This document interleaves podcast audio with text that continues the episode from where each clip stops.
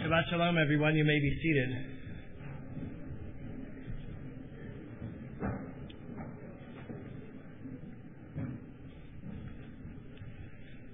A few people have stopped me today and asked if I'm feeling okay. I feel just fine. I uh, just got off a plane right before Shabbat yesterday evening from Israel, as Jagger mentioned, where I had the, uh, the fortune of leading 40 women from our congregation to Israel. 40 women. I can say unequivocally, ladies, you pee a lot. A lot. The bus pulled over every 15 minutes. There wasn't a gas station we didn't meet in Israel. Took away from some of the sights that we saw. But it was really fun to be there, and it was really fun to be there and to see so much of Israel through a woman's perspective, which most times I don't get the vantage point of seeing it solely through that lens.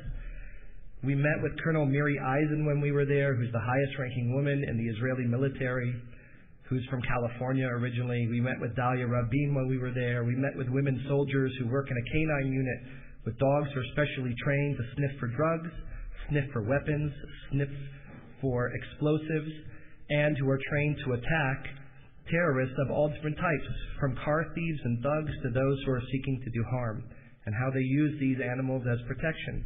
And women who control devices that can dismantle a bomb. And whenever you travel in a group, I see some families who've been part of one of our missions together, from the Woofers to the lashes to the Strahls to the Farbers and others that I know I've seen other the Koshis and others we've traveled together with. There's something that happens when you go in these groups, whether you travel for three days or you travel for 13 days, where you feel this, this incredible sense of bonding through what you see together. It becomes a sense of closeness. And almost like when you go to camp, for those of you who went to camp, those of you who still go to camp, it's amazing. And when you come home, it's a very bittersweet feeling.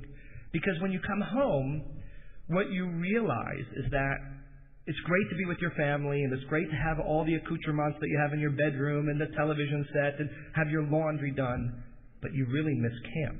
And you miss your friends at camp and you miss that zone that you're in. And that's what happens on our trips. And I always prepare the people when you leave for a trip, those first two days are always kind of awkward because you're in that zone of being with those people and celebrating with them and experiencing with them and the jokes that you create and the friendships that you create and the community that is formed.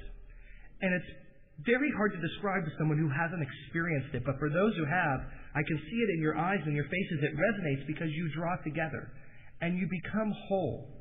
Whether you're all a group of women or you're all a group of bar bat mitzvah families or you're all a group of men or you're all a group of seniors or empty nesters or whoever it may be, you come to become one. And especially when experiencing places like Israel, it's hard to break apart. I share that with you because I'm happy to be here and celebrating with a family that I know and care for and had, I think this might be the first one where I've had the pleasure of officiating at the bar bat mitzvah of all of the siblings. Did Brianna and Luke and now Jagger, which is very satisfying and fulfilling for me. And I don't have any upset in being here, obviously, but there is that feeling of I'm away from a group. I'm away from where we were. And what is that about? What does that come from? Why do people always feel like when they're with a group or community or an experience that they have that disconnect when it's taken away? Well, if you look at the Torah portion we read today, when someone is afflicted with leprosy, Jagger explained very beautifully that you would have to go to a camp. You were an outcast. This is where the notion of a leper colony came from. Because you were put away so that the contagiousness of your disease couldn't be around others. And while you were there, you were away from your family, your friends, your work, and all the people that mattered most to you. And you had to wait for the priest who served the role as doctor to come and check you on multiple times to see if you could come back and be part of the group. The Midrash, which gives explanations to the Torah, tells us that the reason that this is associated with Lashon Hara, that this is associated with evil speech, is because someone who speaks in a nasty way, in a rude way, in a discourteous way about their friend, their family, their neighbor, that they don't deserve to live in a community with those people. And therefore, they are made as outcasts. They are put in a different place. And they don't deserve to have the benefits of being around people who share values, who share customs, who share beliefs, who share love, compassion, understanding, and friendship, one for the next. That that's something we care about in our tradition is being one. Achdut, a sense of unity. And unity matters. And if we take a look even at the Haggadah, there's a great example that proves this point even further. And the example is in the four sons. You all know the story from the four sons from Passover? Who are they? You have the wise son, Ali says. What else do we have? The simple son. What else do we have? The the inquisitive, he would kind of go with the simple one. What else? The wicked son, that's the second in order, and the last one? Doesn't even know how to ask. The doesn't care goes into the category of wicked. It's very interesting now that there are multiple versions of the Haggadah out. They have different translations for who they are. So with the wicked, with the, the wise, the wicked, the simple, and the one who doesn't even know how to ask, and that's the order. And what's interesting, the rabbis point out about the wicked son, is he says here in Hebrew, Mahu Omer, Ma ha'avodah hazot lachem, lachem lo. What does the wicked child ask? What is this ritual that you guys do? You and not me. He doesn't include himself in the group.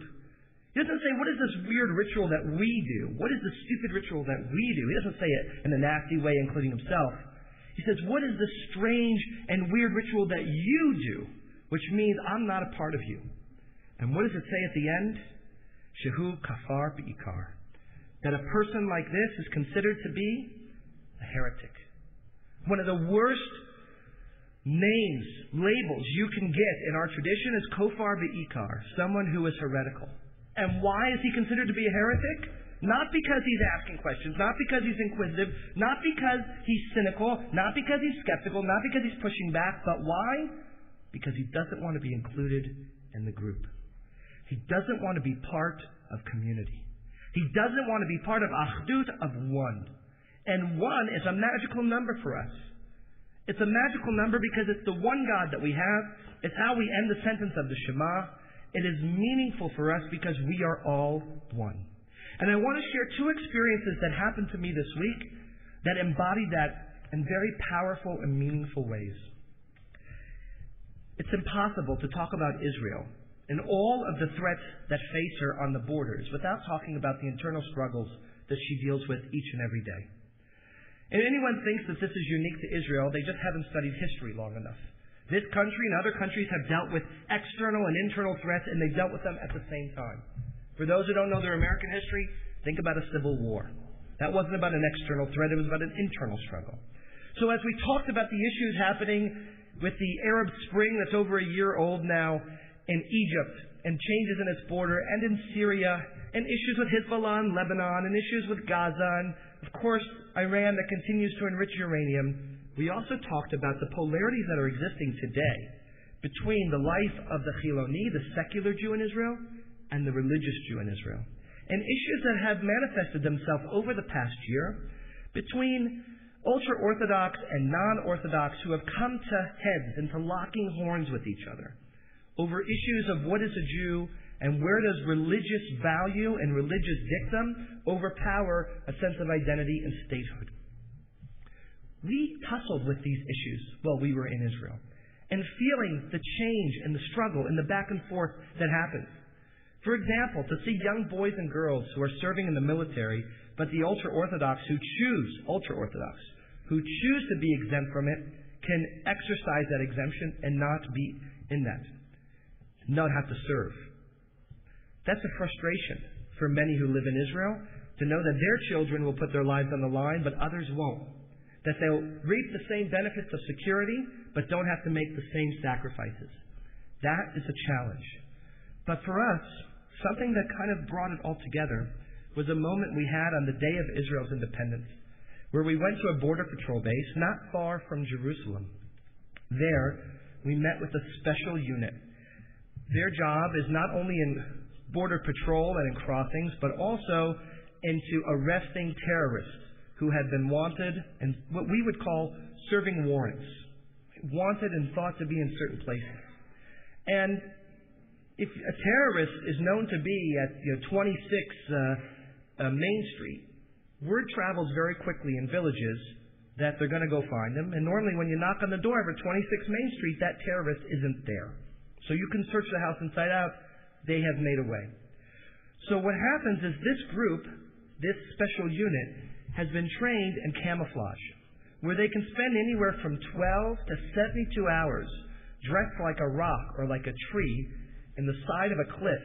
And we had to look at these cliffs and try and find where the person was, and not a person could do it. And then they would stand up and we would see them and they would move during the course of our interaction and we had to find them again.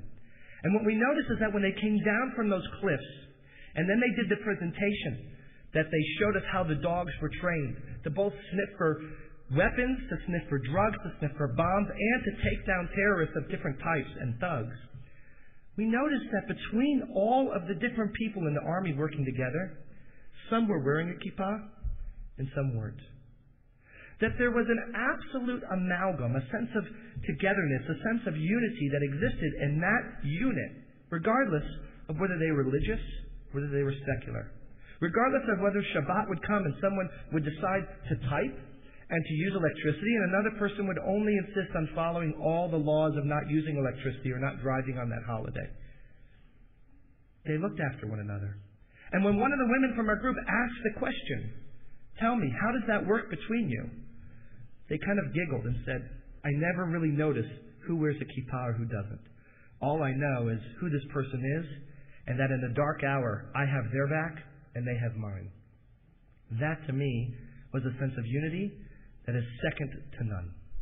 That is all about what Israel is to us, of becoming one. We felt that sense of oneness when we gathered at the very square where Yitzhak Rabin gave his final speech before he was brutally assassinated at the hands of a radical Jew. And there, 18,000 people gathered. 18,000. And you could hear silence was quieter than this room now. All when the siren went off for the Memorial Day, and as different artists in Israel came up, and they all sang different memorial songs here in order to earn your bones in the music industry, every musician, whether they're rock, whether they're reggae, whether they're, they're pop, whether they're rap, they have to write a love song. But in Israel, every musician, whatever their genre is, has to write a song about the fallen soldier. And each of the main players in the Israeli music world got up on the stage where Rabin was assassinated 16 years previously, and they sang a song to a fallen soldier and dedicated. And 18,000 people were there singing those songs together, holding candles, and we were part of them, and we were again a sense of unity. The other sense of unity happened in a surreal sort of way. The surreal way was when I had my first group in Israel. And I've led quite a few now from the synagogue that has not visited the tent, thank God, of Gilad Shalit. I thought of you, Sidney Lash, I thought of you and all the work that you had done to advocate for his release and thousands of other people just like you who worked hard to make a difference to ensure that he never fall off our radar. And I've been past that site a few times since he's been released, but never on a bus full of people from our shul. And it gave me a great sense of satisfaction to see that space empty in front of the Prime Minister's office.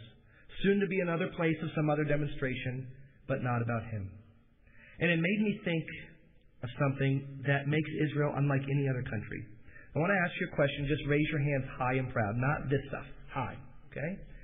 Who here has heard of Bowe Bergdahl? Bowe Bergdahl. Raise your hand high if you've heard of him. Raise your hand high if you've heard of Gilad Shalit. Bowe Bergdahl is the exact same age as Gilad Shalit. He's a Marine who was taken captive by the Taliban in Afghanistan more than three years ago. He's been held hostage.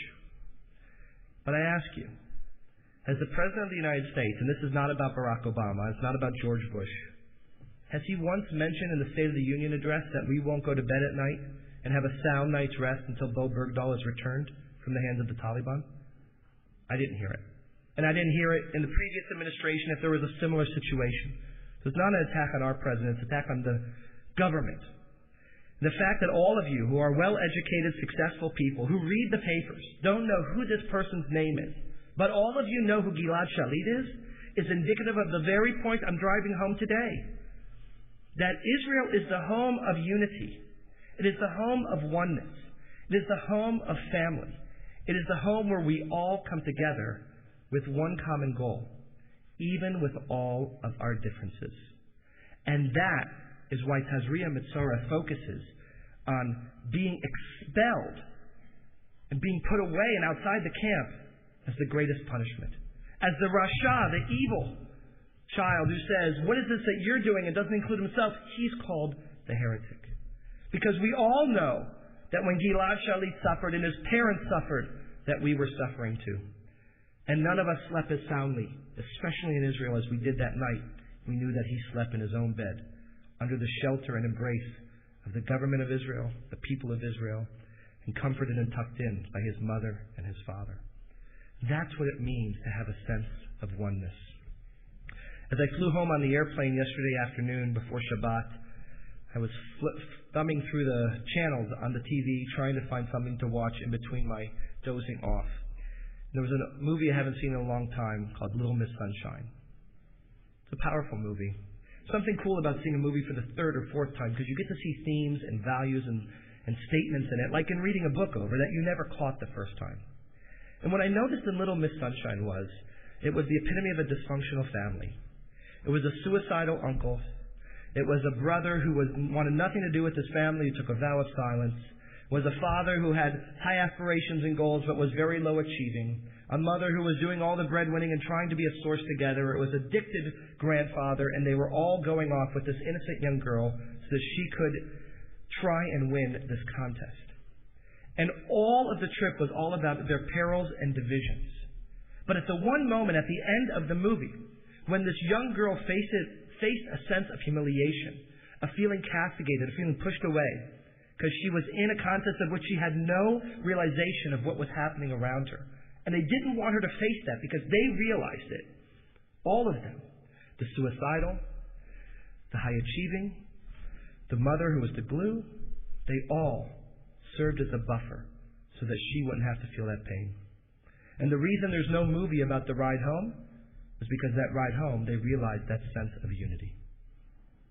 That is the lesson we get from the Torah, and that is the lesson we can celebrate in 64 years since Israel's independence that there's something about being together that matters more to us as a people than any other people we know.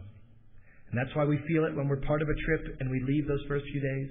That's why we feel it those couple of days after camp ends or any of those other experiences that we have. That's why we read about it in the Haggadah with the wicked child.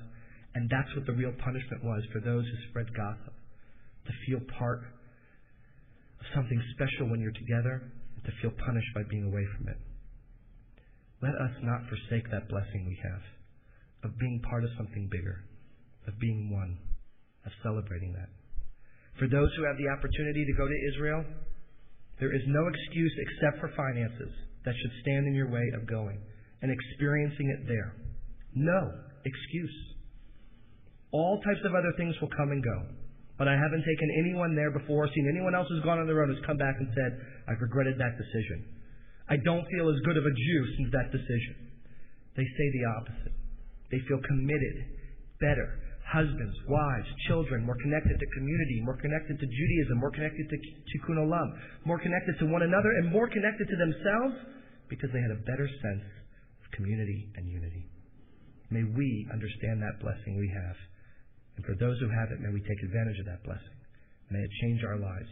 May we always have it as a compass to bring us as one. Amen. We continue at the Chatzi Kaddish, page 155.